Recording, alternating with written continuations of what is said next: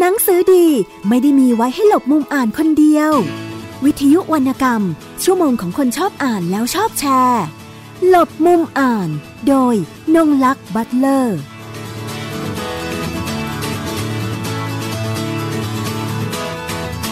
สวัสดีค่ะคุณผู้ฟังทุกท่านกลับมาพบกับรายการหลบมุมอ่านของวิทยุไทย PBS และดิฉันนงลักษ์บัตเลอร์ค่ะคุณผู้ฟังทุกท่านสามารถติดตามรับฟังรายการต่างๆของวิทยุไทย PBS ได้ทางช่องทางนะคะ royalweb.thbs.radio.com ค่ะและดาวน์โหลดแอปพลิเคชันไทย PBS รับฟังได้ทางระบบ iOS แล้วก็ระบบ Android ค่ะติดตามรับทราบข้อมูลข่าวสารต่างๆนะคะในสื่อสังคมออนไลน์ได้ทาง Facebook Page ไทย PBS Radio ค่ะและ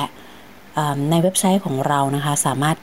รับฟังสดแล้วก็รับฟังย้อนหลังได้นะคะสำหรับรายการต่างๆที่ได้ออกรายการไปแล้วนะคะวันนี้นะคะในช่วงแรกของรายการนะคะดิฉันก็ต้องขอแสดงความยินดีกับผู้ที่ได้รับรางวัลการประกวดกวีนิพนธ์ขนาดสั้นครั้งที่3หัวข้อแรงบันดาลใจจากประวัติศาสตร์นะคะและได้มีการมอบรางวัลไปเป็นที่เรียบร้อยแล้วเมื่อวันที่23ธันวาคม2560นะคะที่สถาบันปันสุขค่ะโดยในปีนี้นะคะผู้ที่ส่งผลงานเข้ามามีทั้งสิ้นจำนวน104ชิ้นค่ะโดยรางวัลที่1นะคะเป็นใบประกาศเกียรติคุณพร้อมเงินสด 10,000 บาทได้แก่บทกวีชื่อสมุดปกเหลืองในชั้นเรียนของประเทศโดยนิตามาสิริรางวัลที่2ใบประกาศเกียรติคุณพร้อมเงินสด 8,000 บาทได้แก่เจ้าขุนทองยังไม่กลับโดยเจริญขวัญแพรกทองบราฮัสกี้รางวัลที่3ใบประกาศเกียรติคุณพร้อมเงินสด 5,000 บาทได้แก่อิฐโดยองค์อาจสิงห์สุวรรณค่ะและยังมีรางวัลชมเชยอีก6รางวัลได้รับใบประกาศเกียรติคุณพร้อมเงินรางวัลละ 2,000 บาทนะคะเรียงตามตัวอักษรชื่อบทได้แก่แดนผีดิบบทสนทนาบทกลอนสยองขวัญโดยพิเชษฐ์แสงทองค่ะในโลกความเศร้าส้อยบนรอยยิ้มโดยรวีตาการจันทร์ค่ะฟิล์มม้วนเดียวโดยศักดิ์ชัยตันสิริค่ะรอยยิ้มของรัตนโกสินทร์ตอนต้นโดยอรินทร์ผ่องแผ้วค่ะแรงบันดาลใจจากประวัติศาสตร์โดยอรพันธ์ชอบศิลป์และบทกวีที่ชื่อนะคะหมุดไม่เปลี่ยนโดยหมุดไม่เปลี่ยนเป็นผลงานของตะวันกองม่วงค่ะนะคะทั้งผู้ที่ได้รับรางวัลนะคะก็ได้ไปร่วมในวันดังกล่าวแล้วก็มีการพูดคุยเสวนาเปิดใจคนที่เขียนและเปิดใจคนที่อ่านด้วยนะคะโดยอาจารย์สมัยพรแสงกระจ่างเป็นผู้ดำเนินรายการนะคะในการพูดคุยอย่างเป็นกันเองหลังจากได้มอบรางวัลกันเป็นที่เรียบร้อยแล้วนะคะดิฉันก็เลยได้ขออนุญาตนะคะเพื่อจะพูดคุยกับอาจารย์สมัยพรแสงกระจ่างหรือว่าสมัยพรบางคมบางนะคะซึ่งเป็นผู้ที่จัดการประกวดบทกวีขนาดสั้นขึ้นมานะคะซึ่งในปีนี้เป็นปีที่3แล้วในหัวข้อแรงบันดาลใจจากประวัติศาสตร์และดิฉันก็ได้สัมภาษณ์อาจารย์นะคะที่สถาบันปันสุขในวันที่มีการมอบรางวัลเดี๋ยวเราไปฟังการพูดคุยกับอาจารย์ได้เลยค่ะอยากจะให้อาจารย์ได้พูดถึงโครงการจัดประกวดกวีนิพนธ์แรงบันดาลใจจากประวัติศาสตร์นะคะถึงความเป็นมาแล้วก็อย่างจริงๆเราก็เคยจัดกันมา2ครั้งก่อนหน้าแล้วนะคะที่อาจารย์จัดปีนี้ก็เป็นครั้งที่3ค่ะเห็นการเปลี่ยนแปลงอะไรบ้างในตัวผลงานของผู้ที่ส่งเข้ามาถึงแม้ว่าหัวข้อที่ทางอาจารย์เป็นผู้กำหนดให้เนี่ยแตกต่างกันในแต่ละปีก็ตามค่ะคือปีนี้หัวข้อเน้นไปที่เรื่องประวัติศาสตร์เราก็นึกไม่ออกหรอกว่าคนเขียนเนี่ยเขาจะเขียนมาเป็นประวัติศาสตร์อันไหนนะคะเรากำหนดกว้างๆไว้เลยถ้าใครจะเขียนมาตั้งแต่สุโขทัยหรือใครจะมาเขียนอยุธยาหรือเขียนอะไรเราก็จะดูคือเรียกว่ารับหมดทีนี้พอได้อ่านผลงานที่ส่งเข้ามาทั้งหมด100กว่าชิ้นเนี่ยก็ค้นพบว่าเหตุการณ์ประวัติศาสตร์ไหนก็ตามที่เป็นเหตุการณ์ประวัติศาสตร์ที่สะเทือนใจที่สุดหรือเป็นเหตุการณ์ประวัติศาสตร์ที่มันอยู่ในความทรงจำไม่ลบเลือนหรืออยู่ในลักษณะที่ว่าอยู่ร่วมสมัยกับเขาเนี่ยเขาจะเขียนได้ดีที่สุดแล้วก็ได้มาก นะส่วนใหญ่ก็จะเน้นเรื่องเหตุการณ์14ตุลา6ตุลาพฤษภาธมิญนะคะส่วนถ้าเป็นเหตุการณ์ประวัติศาสตร์ก็มีบางคนที่เขียนเป็นภาพรวมอย่างเช่นเขียนถึงคำว่าประวัติศาสตร์ทั้งหมดเลยหรือว่าเขียนเป็นภาพเปรียบเทียบในเชิงประวัติศาสตร์ว่าความหมายของคำว่าประวัติศาสตร์เป็นยังไงอะไรอย่างเงี้ยนะคะก็มีกันหลากหลายแต่ว่าแน่นอนที่สุดชิ้นไหนก็ตามที่กระทบใจคือทำให้เห็นว่าความหมายของคำว่าประวัติศาสตร์หรือเหตุการณ์ประวัติศาสตร์ที่เขาสะเทือนใจสุดๆเนี่ยมันส่งผลกระเทือนต่อจิตใจเราอย่างไรเราก็จะเลือกชิ้นนั้นนะคะเราจะเลือกชิ้นนั้นมาให้รางวัลเพราะว่างานที่มันกระเทือนใจกระทบใจเหล่านั้นเนี่ยมันจะทำให้คนเนี่ยหันกลับไปมองประวัติศาสตร์แล้วก็ทำความเข้าใจหรือทำรับรู้ว่ามันมีเหตุการณ์นี้เกิดขึ้นจริงทำนองนี้ค่ะลักษณะอย่างนี้ค่ะอย่างชิ้นที่ได้ที่1เนี่ยค่ะอาจารย์ประทับใจตรงไหนที่สุดชิ้นที่ได้ที่1เนี่ยคือเขาเขียนเป็นเห็นเป็นภาพเลยคือเขาเขียนเรื่องสมุดปกเหลืองในชั้นเรียนของประเทศนะคะคือสมุดปกเหลืองเนี่ยเป็นเรียกง่ายๆว่าเป็นเขาโครงเศรษฐกิจของท่านปรีดีแล้วเขาก็เอาคำว่าสมุดปกเหลืองเนี่ยมาเป็นภาพสมุดปกเหลืองจริงๆอ่ะคือมาเป็นภาพสมุดแล้วก็มีดินสอแต่เนื่องจากว่ามันโยงเข้าไปที่มหาวิทยาลัยธรรมศาสตร์เขาก็เลยใช้ดินสอโดมใช้ดินสอโดมใช้กระดาษที่มาจากสมุดปกเหลืองใช้พูดถึงความเป็นสมุดปกเหลืองที่มันฉีกขาดโอ้มันเป็นสัญลักษณ์อ่ะเวลาเราอ่านแล้วเรารู้เลยว่าสมุดปกเหลืองที่ไม่มีในชั้นเรียนของประเทศเนี่ยมันเป็นยังไงนะมันจะเถื่อนแล้วก็ถ้าเราเป็นธรรมศาสตร์เราก็จะลึกลงไปในความเป็นธรรมศาสตร์แต่ถ้าเราไม่เป็นธรรมศาสตร์เราก็จะอ่านมันอย่างทั่วไปได้มันอ่านได้2ชั้นแล้วมันมีลีลามันไม่ใช่ขึ้นมาก็สมุดปกเหลืองเป็นอะไรไม่ใช่ขึ้นมาด้วยการเปิดหน้ากระดาษด้วยมือที่เปิดหน้ากระดาษเนี่ยมันเป็นภาพมันเหมือนเราถ่ายหนังให้เราเห็นนะคะก็กระทบใจสูงชิ้นเนี้ยนะคะอ่านแล้วสะเทือนใจมีรู้จริงๆแล้วถ้าอ่านอีกชั้นหนึ่งก็ใครที่รู้ประวัติท่านปรีดีสะเทือนใจหนักขึ้นอีกมีคำ 2-3 คำเช่นพูดถึงท่านปรีดีแล้วพูดถึงคำว่าพลบค่ำพูดถึงคำว่าสันติวิธีว่ามันได้หมดเลยอะนะคะก็คือชิ้นนี้ก็เลยกระทบใจชมัยพรสูงมากนะคะในขณะเดียวกันเนี่ยก็จะมีงานอย่างชิ้นที่2เนี่ยเขาพูดถึงเหตุการณ์6ตุลาพูดถึงสิ่งที่มันเหลืออยู่อะคนที่เหลืออยู่คือคนแก่ซึ่งนั่งร้องไห้อยู่กับรูปภาพ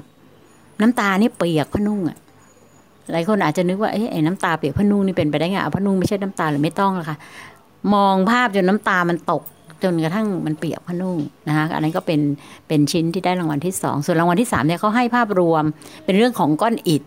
กล่าวถึงความเป็นประวัติศาสตร์ซึ่งใช้อิฐแทนแล้วอิฐแต่ละก้อนเนี่ยมันมีความหมายมากโดยไม่ต้องบอกว่าเป็นเหตุการณ์อะไรแต่พอหลังจากที่เราอ่านสัญลักษณ์ของเขาทั้งหมดแล้วเนี่ยเขาจะตบท้ายเลยว่าอิฐวันนี้เนี่ยมันก็เป็นรากฐานของอิฐก้อนต่อๆไปซึ่งมันก็เป็นภาพประวัติศาสตร์ที่ชัดเจนมากเลยนะคะมันคือแต่ละชิ้นที่ได้รางวัลเนี่ยมันมาคนละแบบนั่นก็ได้รางวัลไปหรือพวกที่ได้รางวัลชมเชยก็เหมือนกันบางชิ้นนี่ก็อ่านแล้วร้องไห้ซะจนกระทั่งโอ้ยเราก็รู้สึกฟูมฟายมากแต่ว่ามันก็ต้องร้องไห้นะเพราะเขาเขียนหนึ่งภาพคนถูกแขวนคอที่ต้นมะขามที่สนามหลวงแค่ภาพนั้นภาพเดียวอะน้ำตาเราก็ไหลไม่หยุดละนะคะหรือมีน้องคนหนึ่งอะที่พูดถึงภาพประวัติศาสตร์โอ้ทำเหมือนเป็นประวัติศาสตร์ชาติไทยหรือมันมีมาอย่างนั้นมาอย่างนี้แล้วตอนจบบอกว่านี่มันชาติของเรานะเราเก็บเอาไว้ให้พวกเราเชื่อกันเองโอ้โหแบบมันสะเทือนสุดๆเลยว่าคุณต้องตระหนักแล้วคุณต้องหยุดเลยล่ะคุณต้องหยุดแล้วหันมาดูเลยว่าเรากำลังทำอย่างนั้นจริงหรือเปล่าแย่จริงขนาดนั้นเลยใช่ไหมอย่างเงี้ยเพราะฉะนั้นงานเนี่ยคืองานที่มันมาจากรากฐานของชีวิตจริงๆเนี่ยมันสร้างความสะเทือนใจได้เพราะฉะนั้นไอ้หัวข้อที่ว่าประวัติแรงบันดาลใจจากประวัติศาสตร์เนี่ยมันกระทบกระแทกแรงเพราะแต่ละคนมีภาพประวัติศาสตร์ไม่เหมือนกันโอ้ตั้ง100กว่าชิ้นเลยนะคะ100กว่าชิ้นเพราะแต่ว่าเขาสามารถส่งได้3ชิ้นเนี่ยใช่นะคะก็ได้จิ๊กซอว์ใหม่อีกปีหน้าอย่างไรดีคะ คือเนื่องจากว่าโครงการนี้เป็นโครงการในนามของสถาบันปรีดี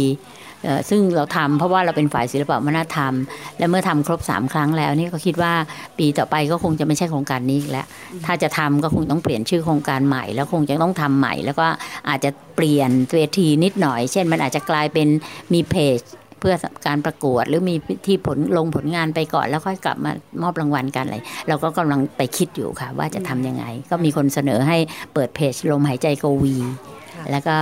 ลงผลงานที่เป็นบทกวีแล้วก็มาคัดเลือกปลายปีอะไรทำนองนี้ค่ะนะคะก็จะมีตรงนี้ว่าจะไปต่อยอดใช่แต่ตอนนี้ที่มีอยู่แล้วก็คือโครงการดวงใจวิจารณ์ก็คือเป็นเพจของเราเปิดในนามของกองทุนสื่อปลอดภัยสร้างสรรค์ซึ่งเขาให้เงินมาทำเพจเรื่องของการพัฒนาสื่อออนไลน์เพื่อการวิจารณ์วรรณกรรมร่วมสมัยนะคะอันนี้ก็จะเป็นเพจสำหรับนักวิจารณ์โดยทั่วไปคือทำให้เกิดการเคลื่อนไหวในการอ่านหนังสือนั่นเองนะนักวิจารณ์สามารถส่งผลงานเข้ามาตามโจทย์ที่เราตั้งไปเราตั้งโจทย์ไปว่าอะไรก็ไปวิจารณ์ชิ้นนั้นแล้วก็เอามาให้เราคัดเลือกลงเพจได้หรือว่าพอหลังจากนี้ไปก็จะมีการวิจารณ์อิสระคือคุณจะหยิบหนังสือเล่มไหนมาวิจารณ์ก็ได้ส่งมาแล้วเราพิจารณาแล้วเราก็นำลงให้แบบนี้ค่ะก็มีค่าเรื่องนิดหน่อยตอนนี้มีกี่รอบนะเพิ่งโจทย์วิจารณ์รอบหนึ่งเสร็จแล้วรอบหนึ่งก็ตัดสินได้ผลงานมาแล้ว8ชิ้นนะคะเราโจทย์วิจารณ์รอบ2ก็เริ่มลงแล้วแล้วก็จะมีบทกวี3ชิ้นเรื่องสั้น3ชิ้นโจทย์วิจารณ์มันจะประมาณ6ชิ้นแล้วก็เลือกเอาว่าจะวิจารณ์ชิ้นไหนก็คือจะมีทุกเดือนใช่ไหมคะมีทุกเดือนทุกเดือนหรือทุก 2-3 เดือนเนี่ยนะคะต้องเช็คนิดนึงเพราะว่าถ้าลง8ชิ้นมันก็น่าทุก2เดือนอะทุก2เดือนก็จำนวนพอสมควรใช่ถือว่าผู้ที่สนใจเนี่ยก็ยังเข้าไปดูได้ค่ะได้อาจจะดูยากนิดนึงแต่ว่าถ้าละเอียดนิดนึงก็จะค้นทางเข้าไปได้ง่ายๆใช่แต่จริงๆเว็บไซต์เข้าง่ายแต่ถ้าเวลาเข้าจากจะเข้าโจทย์ยุ่งยากใช่ไหมอ๋อแต่ว่าถ้าเข้าจากเครื่องคอมพิวเตอร์ไม่ยากเพราะว่าพี่ก็เข้าไปยากเหมือนกันเพราะว่างเนื่องจากบางทีก็เปิดมือถือบางทีก็เปิดเครื่องอะไรเงี้ยค่ะเพราะมือถือต้องไปโหลดแอปตัวที่ต้องอ่านซะก่อนตัวโจทย์ค่ะก็ถึงจะเข้าไปอ่านตัวนั้นได้แต่ถ้าจากคอมพิวเตอร์เหมือนมันลิงก์เข้าไปอ่านได้เลยค่ะอย่างของดวงใจวิจารณ์ก็จะมีระยะเวลาประมาณ1ปีเท่านั้นเองค่ะแล้วก็เท่าที่คุยเอาไว้เนี่ยทางมสวมหาวิทยาลัยศรีนครินทร์วิโรจน์เนี่ยเขาบอกว่าเขาอยากจะสนับสนุนต่อนะถ้าเราทำเสร็จแล้วใน1ปีเขาอยากให้เพราะว่าเขามีวิชาการสอนนี้วิชาวรรณกรรมวิจารณ์เขาก็อยากให้มันมีความเคลื่อนไหวต่อเนื่องแล้วเด็กของเขาก็ได้มีเวทีด้วยค่ะแล้วอาจารย์คิดอย่างไรถึงเอาตัวเรื่องที่มันเป็นโครงการวิจารณ์เห็นก็มีทั้งด้านอื่นก็มีอ๋อเพราะว่าหน้าวิจารณ์มันหายไปหมดเลยคือเวทีวิจารณ์นี่มันสูญสิ้นไปเลยคือมันสูญสิ้นก่อนที่จะนิตยสารจะปิดตัวซะอีกไม่มีเวทีวิจารณ์แล้วการวิจารณ์เนี่ยมันเหมือนกับไม่เคลื่อนไหวที่ไหนเลยพอมันไม่เคลื่อนไหวที่ไหนเลยเนี่ยถ้าเราเปิดมันขึ้นมาเนี่ยมันจะทำให้เกิดความเคลื่อนไหวได้เราก็เลยคิดอันนี้ก่อนพอดีไปทำค่ายวิจารณ์ของประพันธ์สารด้วยแล้วก็คิดว่าเราเอามาเชื่อมกันได้ก็เอาน้องๆที่เรารู้จักพวกนั้นเนี่ยที่เขาเคยไปเข้าค่ายเนี่ยให้เข้ามาดูเพจนี้ด้วยแล้วก็เขาจะได้มีที่ฝึกต่อไปค่ะก็อย่างที่เราทราบกันว่ามันนิตยสารสิ่งพิมพ์ต่างๆก็มีการปิดตัวมีอะไรลงไปกันเยอะพื้นที่ตรงนี้เหลือน้อยนะคะอาจารย์ในอนาคตเนี่ยพื้นที่ของงานวรรณกรรมงานเขียนรูปแบบต่างๆรวมถึงการวิจารณ์เองอาจารย์มองว่าทิศทางในการเผยแพร่หรือว่าในการที่จะสืบต่อกันอย่างเงี้ยค่ะก็มี2ส่วนหนึ่งก็คือคงยังต้องอยู่ออนไลน์นะก็อาจจะเป็นเพจหรือว่าเป็นลักษณะเฉพาะขึ้นอย่างเช่นนวนิยายเนี่ยตอนนี้ก็ฟิกชันล็อกเขาก็ติดต่อมาเราก็อาจจะอันนั้นก็จะเป็นเวทีหนึ่งด้วยแล้วก็หลังจากที่ไปออนไลน์เสร็จเรียบร้อยแล้วก็จะต้องมีการลมเล่มแน่นอนเพราะฉะนั้นสื่อหนังสือเล่มเนี่ยยังไม่หายไปซื้อหนังสือเล่มยังอยู่แต่ว่ายอดพิมพ์มันจะเปลี่ยนไปมันจะพิมพ์ตามจำนวนที่สั่งมากขึ้นนะลักษณะการพิมพ์มันก็จะเปลี่ยนจากการพิมพ์เป็นจำนวนมากๆในโรงพิมพ์เปลี่ยนเป็นการพิมพ์ออนดีมานด์อะไรเงี้ยค่ะมันก็จะปรับตัวของมันเองไปอ่ะเราอาจจะซื้อหนังสือน้อยลงแต่ซื้อหนังสือแพงขึ้นแต่ว่ามันมีความสุขอยู่กับตัวหนังสือเหมือนเดิมก็ยังได้อ่านใช่มันก็คิดว่ายังไม่ถึงขนาดสูญสิ้นไปเลยหรอกค่ะคิดว่ามันจะมีโอกาสกลับมา บูมอีกครั้งไหมหรือว่าที่อื่นเขาเป็นแล้วนะนี่ค่ะว่าที่เมืองนอกเขาเป็นแล้วนะแต่เมืองไทยนี่มองสายช้าหน่อยบ้านเรามันเป็นใช่บ้านเรามันเป็นแบบนี้ก็รอสักนิดนึงก็น่าจะกลับมาเป็นน่าจะมีช่องทางอยู่ค่ะเพราะว่าก็เห็นใจผู้หลายคนเขาก็อยากมีเวทีที่ได้ทำตรงนี้นะคะก็ถือว่าดวงใจวิจารณ์ก็เป็นอีกพื้นที่นึงใช่ค่ะใช่ค่ะแล้วก็เชิญท่านผู้ฟังส่งมาได้ความถี่ในการให้ส่งผลงานก็ค่อนข้างเยอะด้วยหมายถึงว่าอาจจะเดือนหรือ2 เดือนครั้งอย่างนี้ใช่ค่ะนะคะขอบคุณอาจารย์มากเลยค่ะค่ะสวัสดีค่ะหนังสือดีไม่ได้มีไว้ให้หลบมุมอ่านคนเดียววิทยุวรรณกรรมชั่วโมงของคนชอบอ่านแล้วชอบแชร์หลบมุมอ่านโดยนงลักษ์บัตเลอร์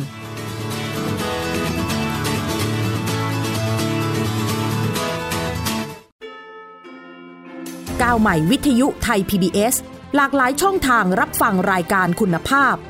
ฟังและดาวน์โหลดผ่านเว็บไซต์ thaipbsradio.com ผ่านแอปพลิเคชัน Thai PBS Radio บนสมาร์ทโฟนและชมรายการสดผ่าน Facebook Thai PBS Radio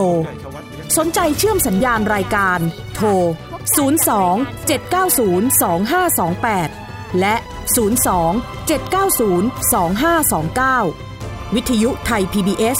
ข่าวสารสาระเพื่อสาธารณะและสังคม Thai PBS Application on Mobile ให้คุณเชื่อมโยงถึงเราได้ทุกที่ทุกเวลาได้สัมผัสติดตามเราทั้งข่าวรายการรับชมรายการโทรทัศน์และฟังรายการวิทยุที่คุณชื่นชอบสดแบบออนไลน์สตรีมมิ่งชมรายการย้อนหลังข้อมูลกิจกรรม Thai PBS ร่วมเป็นนักข่าวพลเมืองรายงานข่าวกับเราและอีกหลากหลายฟังก์ชันให้คุณดาวน์โหลดได้ฟรีทุกระบบปฏิบัติการติดตามข้อมูลเพิ่มเติมได้ที่ royalweb.thbs.co.th/digitalmedia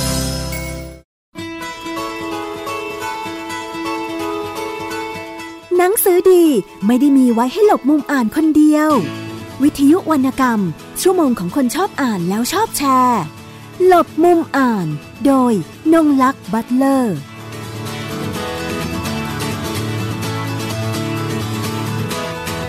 กลับเข้ามาสู่ช่วงที่2ของรายการหลบมุมอ่านวิทยุไทย PBS นะคะเมื่อวันที่20ธันวาคม2560ที่ผ่านมาทางคณะกรรมการรางวัลซีไรท์ได้มีการมอบรางวัลนะคะแล้วก็เปิดใจผู้ที่ได้รับรางวัลซีไรท์จำปี2560ปีนี้เป็นประเภทเรื่องสั้นค่ะรวมเรื่องสั้นชุดสิงโตนอกคอกของคุณจิดานันท์เหลืองเพียรสมุทรได้รับรางวัลซีไรท์ประจำปีนี้ไปนะคะโดยในวันดังกล่าวนักเขียนนะคะก็ได้มาร่วมด้วยนะคะแล้วก็ได้พูดถึงการทำงานให้กับผู้ที่มาร่วมงานได้รับทราบดิฉันก็เลยได้ขอสัมภาษณ์ทั้งตัวนักเขียนนะคะหนึ่งท่านก็คือคุณจิตานันท์เหลืองเพียรสมุทรหรือว่าน้องลีนะคะและอีกท่านหนึ่งซึ่งสำคัญเช่นเดียวกันค่ะก็คือทางบรรณาธิการของแปลวสำนักพิมพ์คุณจตุพลบุญปรัชญ์นะคะซึ่งก็ได้ทั้งสองท่านได้มาเล่าถึงการทำงานของสิงโตนอกคอกเล่มนี้นะคะว่าเป็นมาอย่างไรบ้างนะคะแล้วดิฉันจะขอให้ทางคุณผู้ฟังนะคะรับฟังเสียงสัมภาษณ์จากในวันที่ได้ไปร่วมงานในวันดังกล่าวซึ่งดิฉันได้สัมภาษณ์ที่โรงแรมแมนดารินโอเรียนเตลนะคะที่ถนนเจริญกรุงค่ะนะคะก็จะให้ฟังต่อกันได้เลยทั้งสองท่านคือท่านแรกที่จะให้ฟังก็คือเป็นคุณจตุพลบุญปรัชญ์บรรณาธิการก่อนนะคะแล้วก็ต่อด้วยน้องลีจิดานันท์เหลืองเพียรสมุทรนะคะกับสิงโตนอกคอกค่ะช่วงที่ผ่านมาเราก็จะทราบรายละเอียดหรือว่าตัวชิ้นงานนะคะผ่านทางกรรมการเนี่ยที่เป็นกรรมการตัดสินนะคะจำนวนหนึ่งแล้วนะคะวันนี้นะคะเราก็นั่งอยู่กับทางบรรณาธิการของแพรวสำนักพิมพ์นะคะคุณจตุพลบุญปรัชญ์นะคะซึ่งก็บรรณาธิการท่านนี้เพิ่งจะได้รับรางวัลบรรณาธิการรางวัลคุณเนรวันปิ่นทองนะคะประจำปี2560ด้วยทางรายการของเราก็เลยอยากจะมาพูดคุยนะคะเพื่อเรียนถามว่าในมุมมองของบรรณาธิการเองค่ะมีความรู้สึกหรือว่ามีความเห็นอย่างไรต่อผลงานเล่มนี้ของ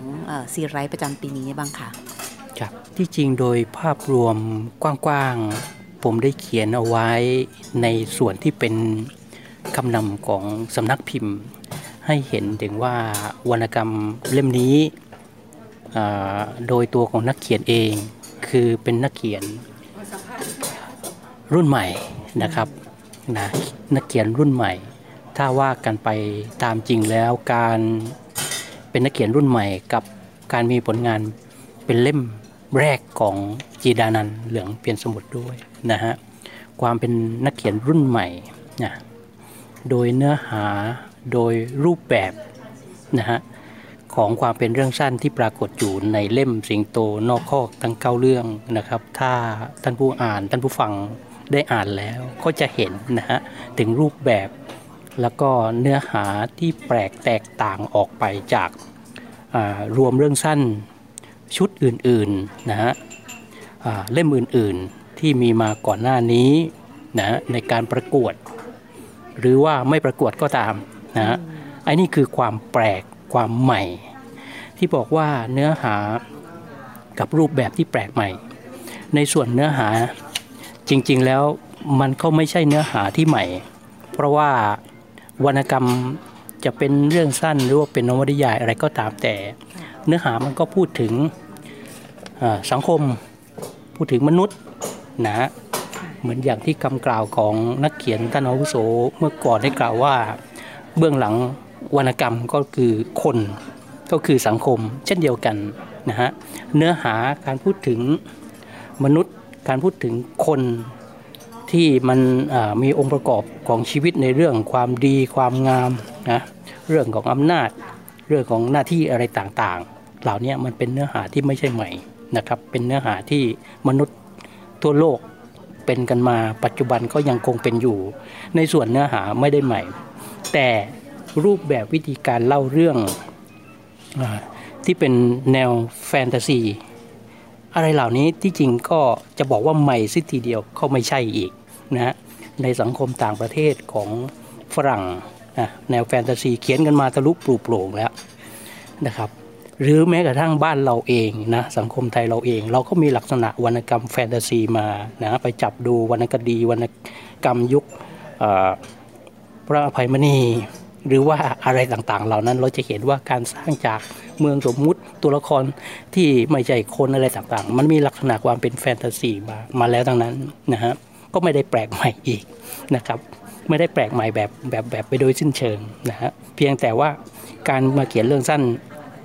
ที่ใช้ฉากสมมุติเมืองสมมุติภูมิอากาศสมมุติอะไรต่างๆขึ้นมาเนี่ยไอ้ตรงเนี้ย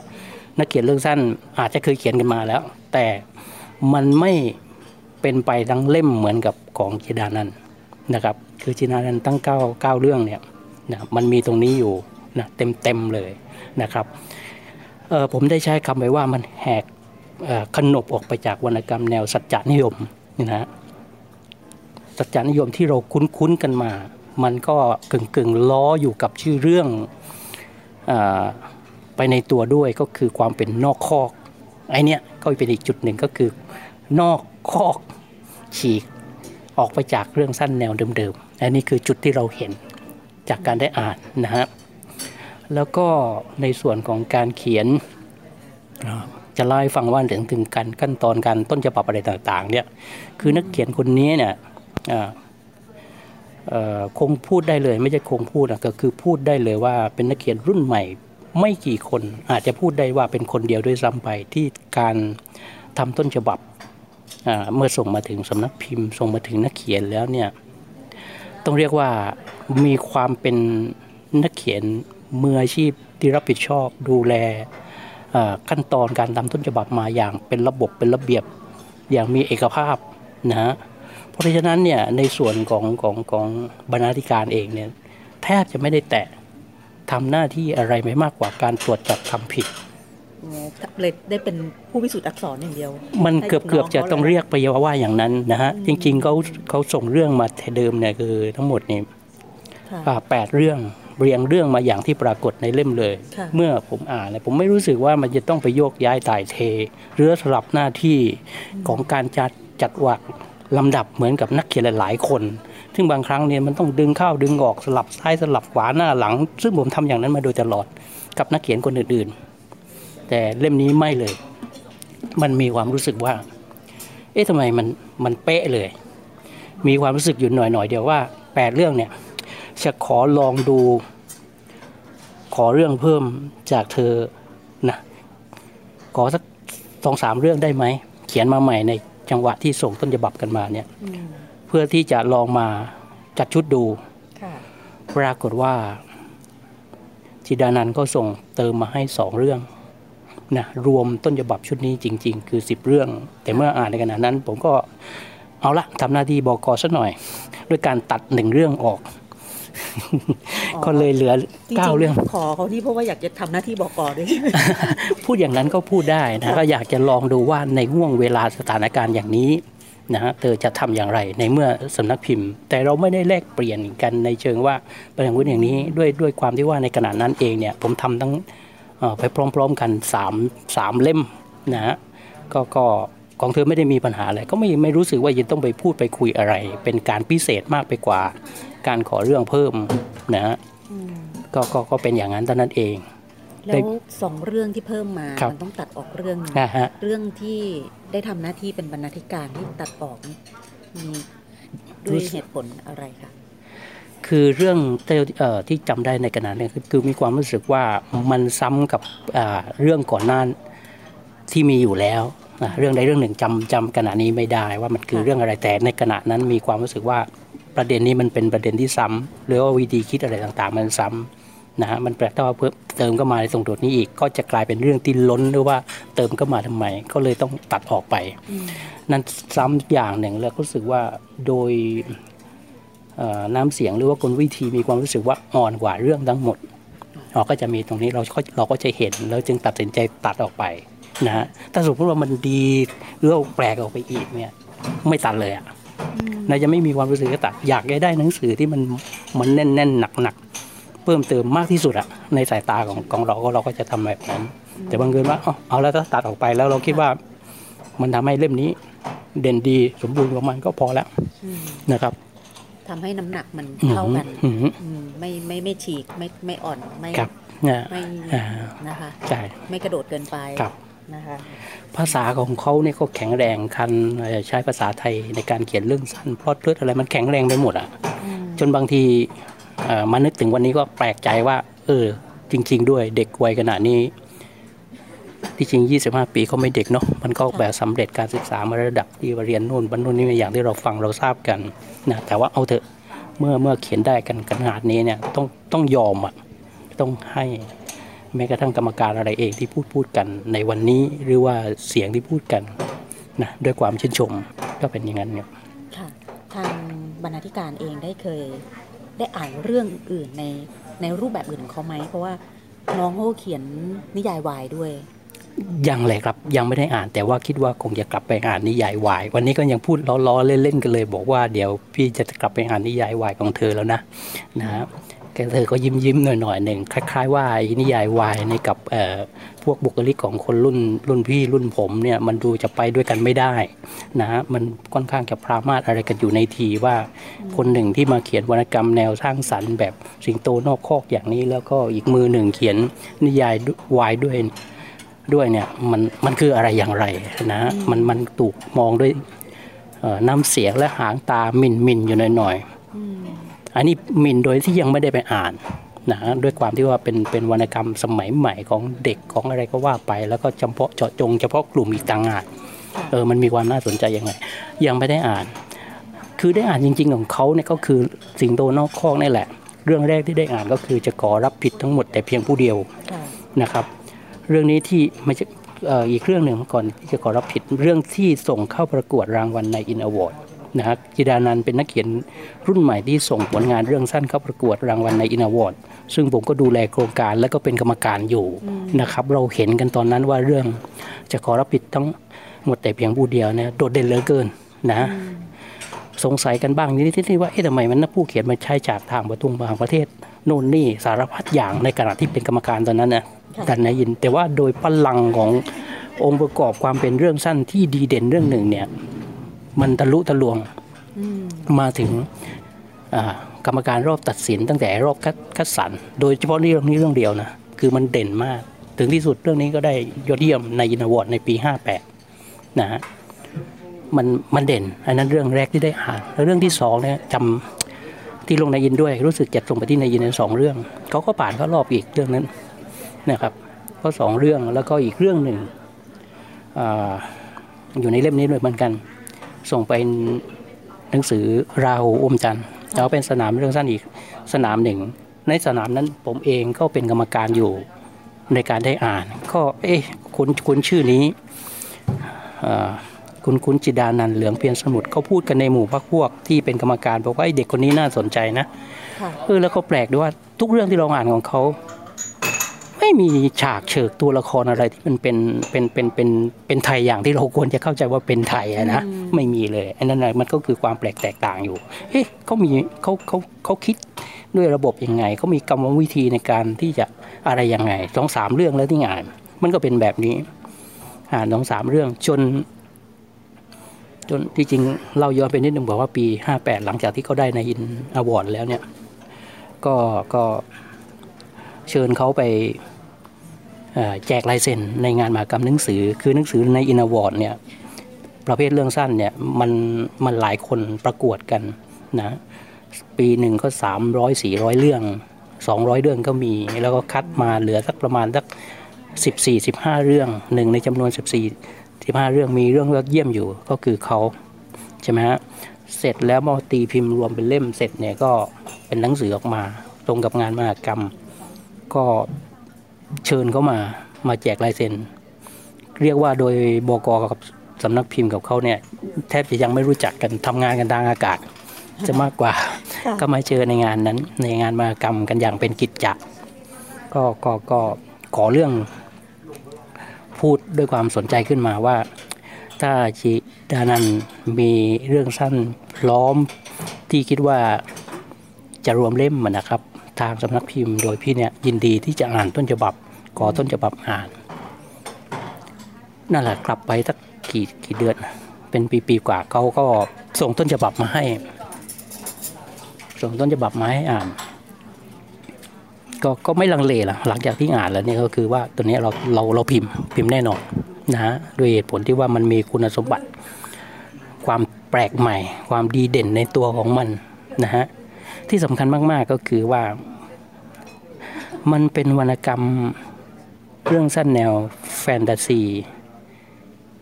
ที่ใช้ฉากเฉิกตัวละครในต่างประเทศอะไรก็จริงนะฮะวันนี้เธอมาตอบว่าเธอเขียนรับใช้ปรัชญาที่โจทย์โน่นนี่ไอ้นั่นก็เป็นสิทธิ์ของนักเขียนนะฮะแต่ว่าเราอ่านแล้วเนี่ยคนไทยอ่านแล้วเนี่ยมันกล้าพูดได้เลยว่ามันคือเรื่องของเรามันคือเรื่องของสังคมประเทศนี้แล้วมันก็ควรที่จะรับรู้ควรที่จะได้อ่านกันในสิ่งที่นักเขียนคนหนึ่งรุ่นใหม่คนหนึ่งทุ่มเทถ่ายทอดออกมามันจะได้เห็นว่าตัวละครเป็นที่โลดเล่นอยู่เนี่ยในบทของเรื่องสั้นเนี่ยมันคือสังคมของเรานั่นคือหน้าที่ของวรรณกรรมที่ถ่ายสะท้อนออกมานะแน่นอนแล้วมันเราไม่อยากจะเรียกว่ามันเป็นวรรณกรรมที่สะท้อนภาพสังคมแต่เราก็หลีกไม่ได้นักเขียนทำได้เด่นเหลือเกินเหมือนว่าหลบหลีกไป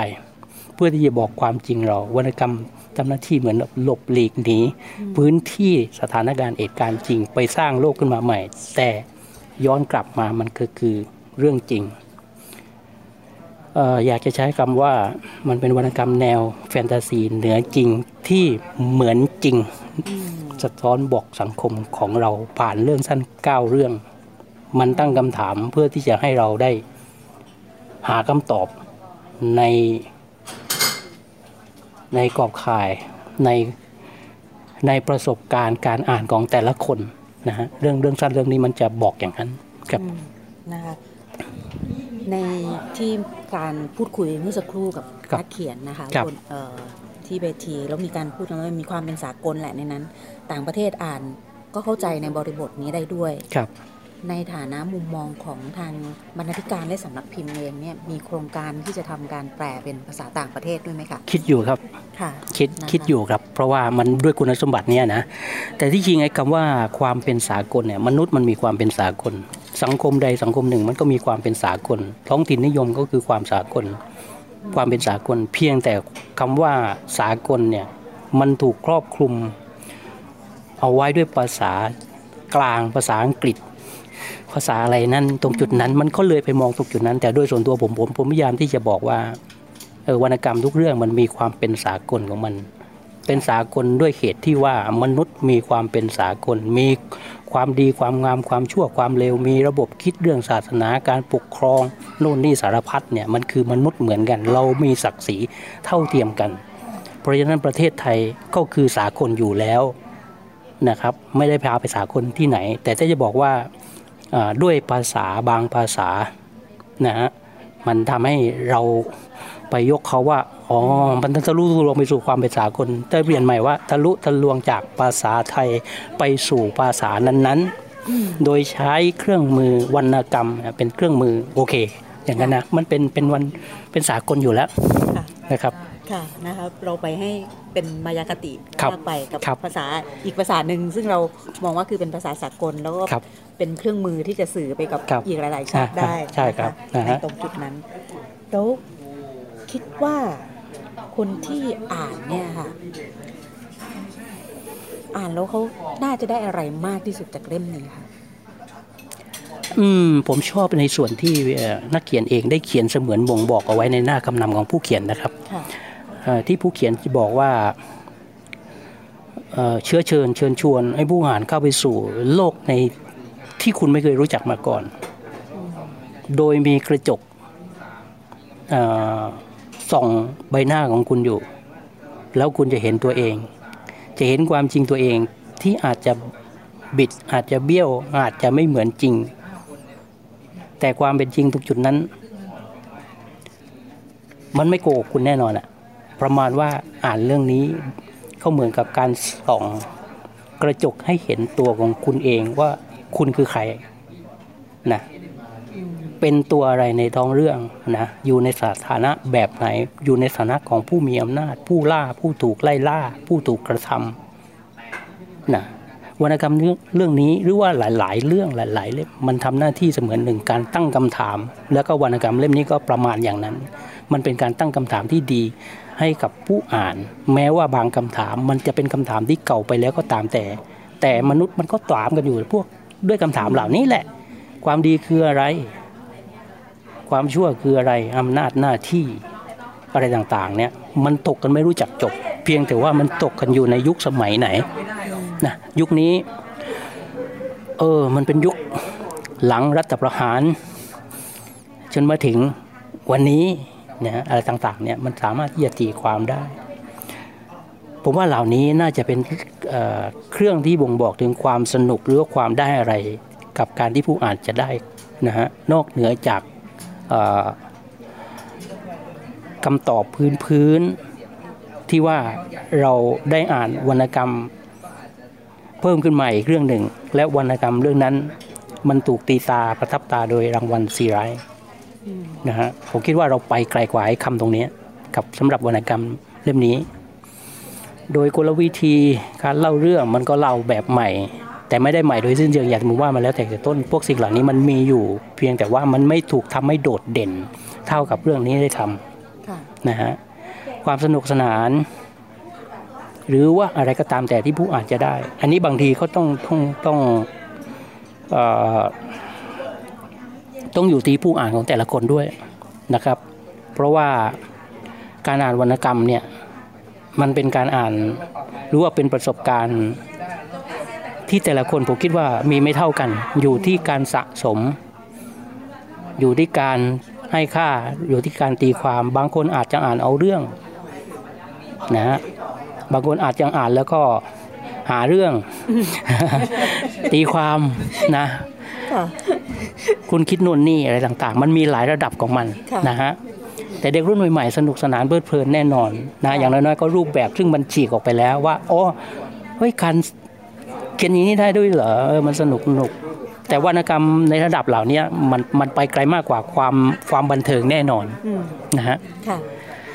นะคะวันนี้รายการหลบมุมอ่านของวิทยุไทย PBS ก็ต้องขอบคุณคุณเจตพลบุญพลัดมากเลยนะคะที่ได้มาพูดถึง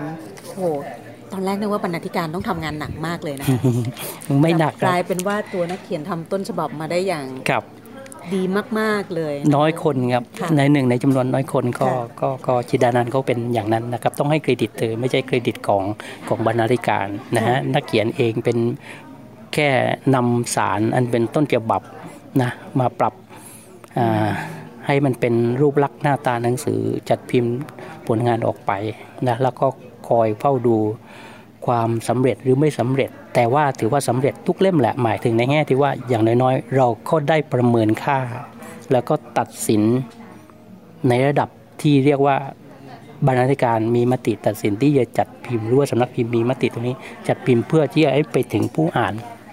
นะครับทำหน้าที่แค่นั้นค่ะนะคะก็ต้องมาลองอ่านนะคะสิงโตนอกคอกนะคะที่คุณจตุพลบุญรัตน์บอกเราเอาไว้ว่าแฟนตาซีเหนือจริงที่เหมือนจริงนะคะวันนี้ขอบพระคุณมากเลยนะคะขอบพระคุณครับค่ะคุณผู้ฟังทุกท่านค่ะตอนนี้รายการหลบมุมอ่านวิทยุไทย PBS ของเรานะคะก็อยู่กับคุณจิดานันท์เหลืองเพียรสมุทรนะคะเจ้าของผลงานประเภทรวมเรื่องสั้นสิงโตนอกคอกนะคะซึ่งเป็น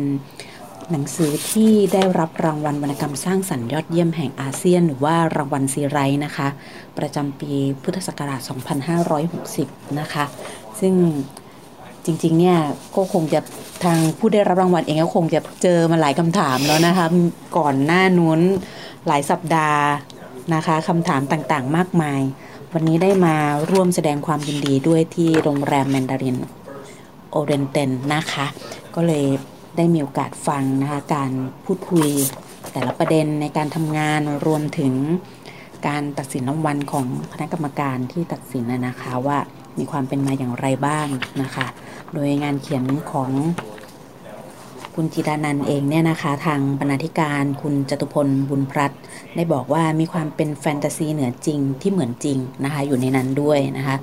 ฉากอะไรเป็นต่างประเทศเป็นอะไรต่างๆนะคะซึ่งหลายท่านก็คงจะได้อ่านกันแล้วสำหรับงานเขียนของเธอทีนี้ค่ะสิ่งหนึ่งที่ดิฉันสนใจหลังจากคุยกับคุณจตุพลบุญรัตน์แล้วก็คือคุณจตุพลเนี่ยทางบรรณาธิการชื่นชมมากในเรื่องของการทำต้นฉบับเพื่อนำส่งให้กับทางสำนักพิมพ์นะคะอยากจะถามขอเรียกว่าน้องลีแล้วกันนะคะน้องยิ่งเด็กเลยนะคะอยากจะถามน้องลีนะคะว่าในการจัดเรียงต้นฉบับเนี่ยค่ะในการทำในการเขียนแต่ละเรื่องออกมาบรรณาธิการบอกว่าแทบจะไม่ได้ทำหน้าที่บรรณาธิการเลยจนกระทั่งบอกว่าขอเพิ่มอีกสัก2เรื่องเนาะให้มันเข้ามาเติมหน่อยนะคะอยากจะทราบว่าในการเขียนแต่ละเรื่องเนี่ยค่ะน้องดีใช้วิธีการคิดหรือว่าจัดเรียงยังไงทางความคิดว่าเรารู้สึกว่าทั้งหมดเนี่ยมันใช่แหละมันไปในกรอบในทางเดียวกันเหมือนกับตัวเองก็ทำหน้าที่บรรณาธิการไปด้วยอะค่ะในขณะเดียวกันคือความจริงสิงโตนอกคอกมันเกิดจากการคัดต้นฉบับจำนวนเยอะพอสมควรค่ะหนูเขียนงานตั้งแต่ช่วงมหาวิทยาลัยก็จะมีไฟล์รวมเรื่องสั้นเอาตรงๆก็คือประมาณ100เรื่องแล้วก็คัด10เรื่องคือไม่ความจริงไม่ถึง10เรื่องคัดเรื่องจำนวนหนึ่งที่คิดว่ามีเนื้อหาหนักแน่นเหมาะสมกับแนวทางของแพรวสำนักพิมพ์แล้วก็คัดอีกจำนวนหนึ่งที่จะเป็นเนื้อหาแนวสะท้อนชีวิตคนเมืองจะเป็นสัจนิยมมากกว่านี้แล้วก็เป็นร่วมสมัยเป็นงานแนวร่วมสมัยมากกว่านี้ให้สำนักพิมพ์เม้นวรรณกรรมทั้ง2เล่มทำงานไปพร้อมๆกันได้งาน2แนวแล้วก็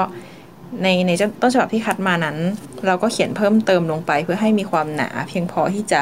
ตีพิมพ์เป็นเล่มได้ค่ะนะคะทำงาน2เล่มนะคะในเวลาเดียวกันนะคะจำนวนงานเขียนก็เป็นร้อยเพื่อที่จะแบบคัดมาแล้วก็ยังต้องมานั่งเรียบเรียงตัวเนื้อหาว่าตรงนี้เหมาะกับสำนักพิมพ์ไหนด้วยใช่ไหมคะพอหนูคัดมาแล้วเนี่ยก็จะมีการแก้ภาษาทั้งหมดอีกครั้งหนึ่งแก้แล้วก็เรียงว่าเรื่องไหนควรจะอ่านต่อจากเรื่องไหนซึ่งการแก้ภาษาเนี่ยมันก็จะหลาย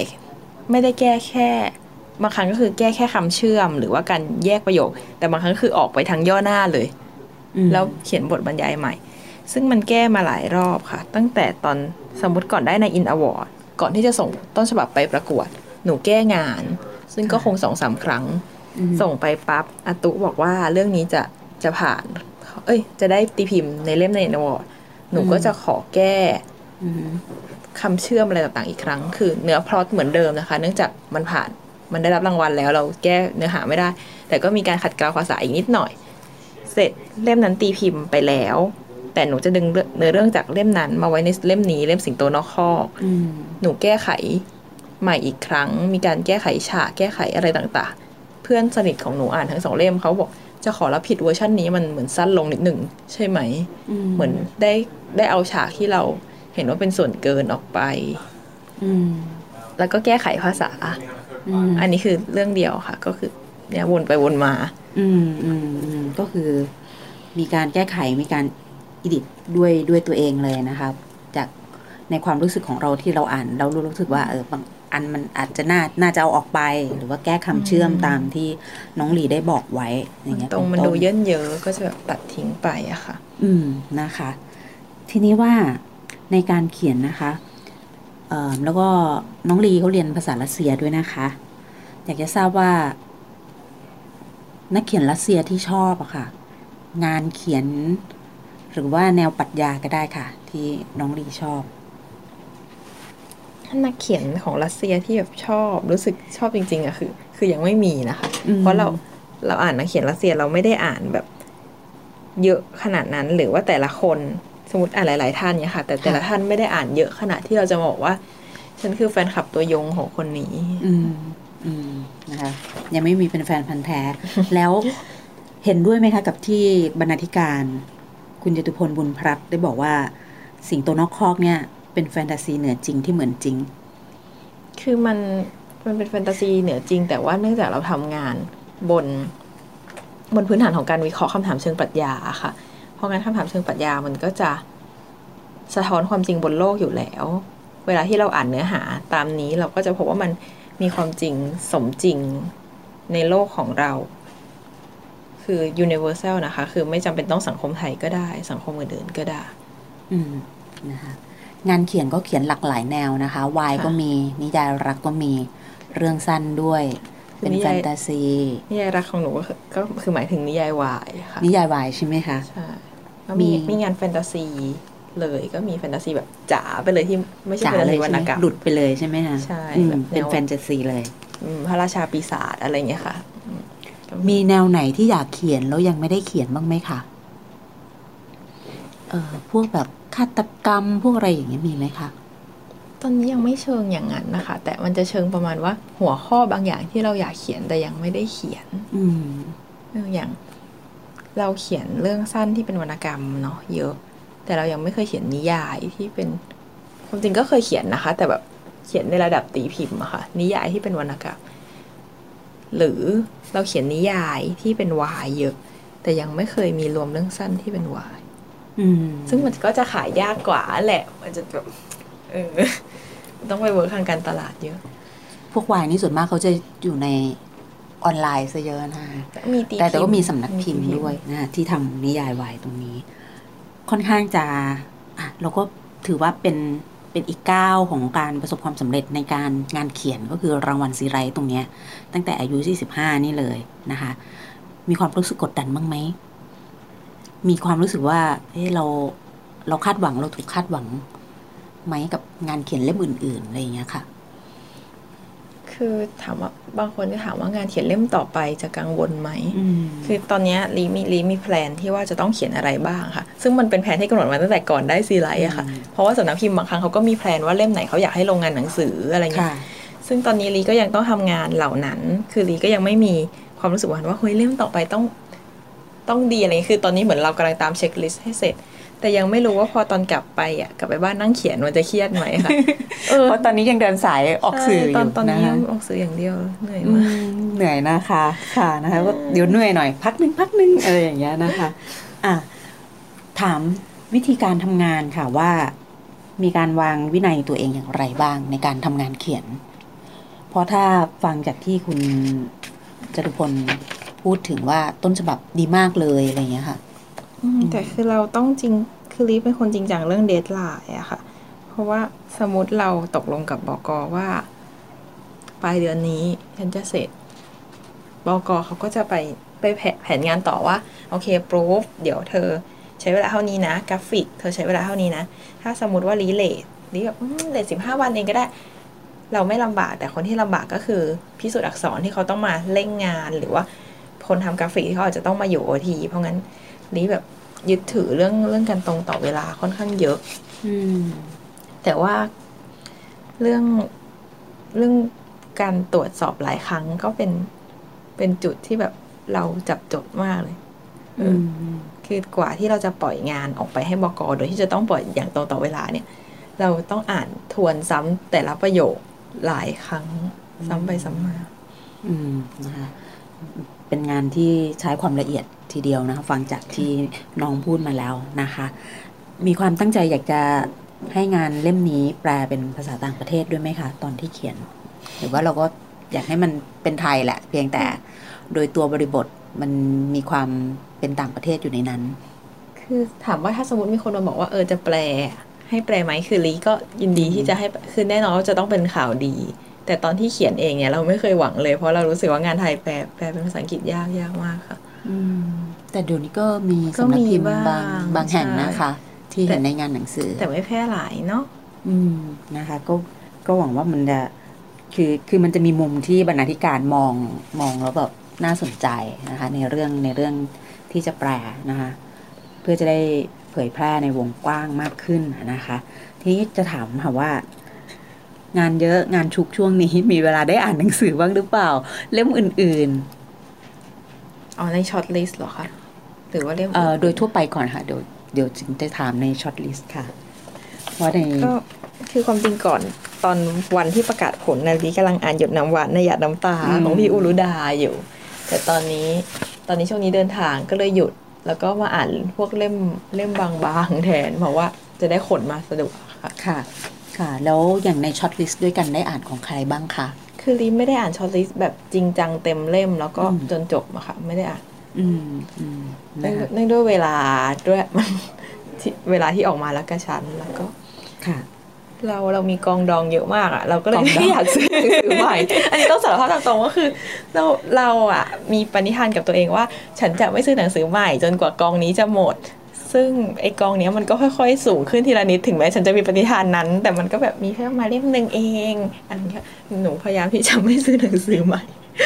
หนูเพิ่มมาเล่มนึงเองแล้วเพื่อเพิ่มความสูงให้มันนะทีละเล่มอย่างงี้ใช่มั้ยคะหรือบางทีแบบไปหนูชอบไปร้านหนังสือกองดิษฐ์ที่ภาษาเข้าไปเสร็จแล้วหนังสือดีๆเต็มเลยก็จะกลับมา5เล่มอุ้ยกองดองแล้วก็จะแบบอย่าซื้อหนังสืออีกนะไปคุกเข่าขอโทษซะค่ะแล้วอย่างที่จริงๆแล้วเนี่ยอยากจะถามถึงเกี่ยวกับนิยายวายด้วยในมุมมองของเราว่ามีความเห็นกับนิยายวายอย่างไรบ้างคือพี่เองยังไม่ได้มีโอกาสอ่านจริงๆจังๆนะคะตัวนิยายวายอย่างเงี้ยค่ะคิดว่าในอนาคตเนี่ยในวงการนักอ่านไทยนี่มันจะไปได้ยืนยาวแค่ไหนว่าเป็นที่น่าสนใจแค่ไหนแต่ทราบแหละว่ามีผู้อ่านและผู้เขียนจำนวนหนึ่งค่ะยืนยาวแค่ไหนหนูก็แอบไม่แน่ใจอะค่ะคือตอนนี้มันบูมมากมากๆแต่ว่าคือลีจะมีความเชื่อประมาณว่ามันจะไม่มีอะไรที่อยู่เสมอไปอะค่ะอีกหน่อยมันอาจจะลงแต่มันวงการวายมันดำเนินการด้วยใจรักพอสมควรเหมือนกันนะคะเพราะว่าสมัยก่อนเขาต้องทำใต้ดินแล้วแบบขนาดแบบต้องทำใต้ดินอะก็ยังมีพี่ๆที่เขาทำสำนักพิมพ์หรือเขียนนิยายวายมาตลอดเลยอะแปลว่าเขาก็มีใจรักให้งานในแนวนี้อะค่ะลีว่าต่อไปถึงแม้เทรนมันจะลงอะไม่รู้ว่าอีกกี่ปีอะที่เทรนมันจะลงเพราะตอนนี้บูมมากแล้วก็น่าจะต่อเนื่องได้ระยะหนึ่งอะค่ะถึงเทรนจะลงก็น่าจะยังมีคนที่แบบเขาชอบงานนี้จริงเขาก็ยังทำต่อหรือแม้แต่ลีเองอะถ้าสักวันหนึ่งเทรนมันลงแต่ลีก็ชอบเขียนงานแนวนี้ลีก็คิดว่าก็ลีก็น่าจะแบบก็ยังทำต่อไปถึงแม้จะขายได้น้อยลงอะไรเงี้ยค่ะนะคะบก.บอกว่าตอนแรกส่งมา8เรื่องแล้วก็ขอเพิ่มไป2เรื่อง2เรื่องที่เพิ่มเข้ามานี่มีเขียนไว้ในสต็อกอยู่แล้วใช่ไหมคะไม่ใช่บก.ขอเพิ่ม2เรื่องแล้วคือหนูก็ต้องการเรื่องที่คุณภาพเท่ากับไอ้8เรื่องนี้ซึ่งไอ้8เรื่องนี้เป็นเรื่องแบบคัดเน้นมาเลยอ่ะแล้วหนูต้องการเรื่องที่คุณภาพพอๆกับ8เรื่องนี้และคือบางเรื่องก็คุณภาพพอกันแต่ทีมมันไม่ใช่ค่ะทีมมันเป็นโลกปัจจุบันมันก็ไม่อยู่ในเล่มนี้มันก็จะแบบไม่ใช่หนูก็ถึงแม้หนูจะมีเรื่องในสต็อก100เรื่องหนูก็ต้องเขียนใหม่คือเขียนใหม่เลยใช่ไหมที่เพิ่มมาใช่เขียนใหม่เพื่อที่จะได้ คุณภาพเท่ากันและทีมไปเป็นในทางเดียวกันค่ะแล้วสองเรื่องนั้นนี่ใช้เวลาทำงานนานไหมคะที่ต้องเพิ่มเข้ามาเอาจริงๆก็ไม่นานนักค่ะคือความจริงตอนเขียนเรื่องสั้นน่ะตอนเขียนน่ะมันไม่ค่อยนานอยู่แล้วค่ะเพราะว่าเราจะต้องแบบดึงให้สุดทีเดียวมันถึงจะได้อารมณ์ค่ะ ก็เลยไม่ได้นานเท่าไหร่แต่ถามว่าทำเล่มนี้นานไหมมันนานเพราะว่ามันเขียนต่างกรรมต่างวาระแล้วมารวมพองั้นเรื่องแรกสุดที่เขียนมันเลยแบบปี2013อ่ะมันเลยดูนานนะคะแล้วเสียดายไหมอีกเรื่องที่ถูกตัดไปจะเอาไปไว้ตรงไหนอย่างไรอย่างเงี้ยเพราะว่าก็ในเล่มมันมี9เรื่องเนาะมันมีเรื่องตัดออกไปเชื่อในดุลพินิจของบก.คือตอนนี้กลับมาดูอีกครั้งหนึ่งเราก็คิดว่าบางทีเรื่องนี้อาจจะไม่เหมาะที่จะอยู่ในเล่มนี้ก็ได้เราต้องเชื่อในบก.ของเราค่ะแล้วตัวเองเลยเนี่ยถนัดเลยอยากนิยายแนวไหนหรือว่าเรื่องสั้นแบบแนวไหนเอาแบบแนวที่แบบถนัดแล้วเรารู้สึกว่าเราเขียนแล้วมันไหลลื่นที่สุดเนี่ยค่ะก็ลีรู้สึกว่าลีถนัดพอๆกันนะคะทั้งแนววรรณกรรมที่เป็นดิสโทเปียแล้วก็นิยายวาย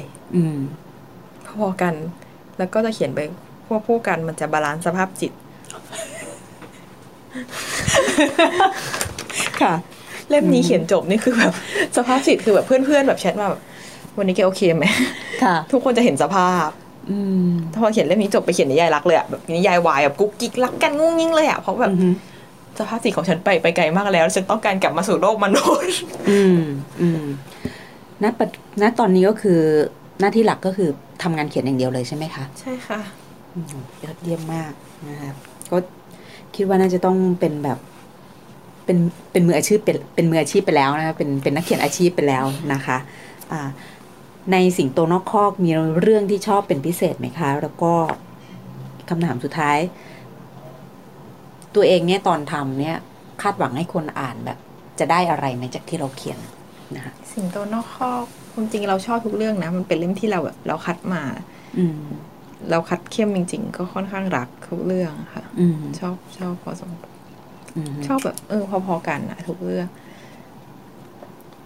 ตอนที่เขียนคือคาดหวังว่าอยากให้เล่มนี้เป็นประตูไปสู่วงการวรรณกรรมคือไม่ใช่ประตูของจินตนาการหรือเพียงสมุดแต่เป็นประตูของผู้อ่านพอลีเขียนนิยายยาวที่เด็กๆอ่านเยาวชนอ่านแล้วน้องลีก็เห็นว่าน้องจำนวนหนึ่งเขาไม่ค่อยกล้าอ่านงานที่เป็นงานประกวดเขากลัวมันยากเราก็เลยเหมือนอยากให้เล่มนี้เป็นเล่มที่พอเขาอ่านแล้วเขาก็เฮ้ยมันไม่ยากนี่แล้วเผื่อเขาจะแบบกล้าไปอ่านหนังสือของพี่ๆเล่มอื่น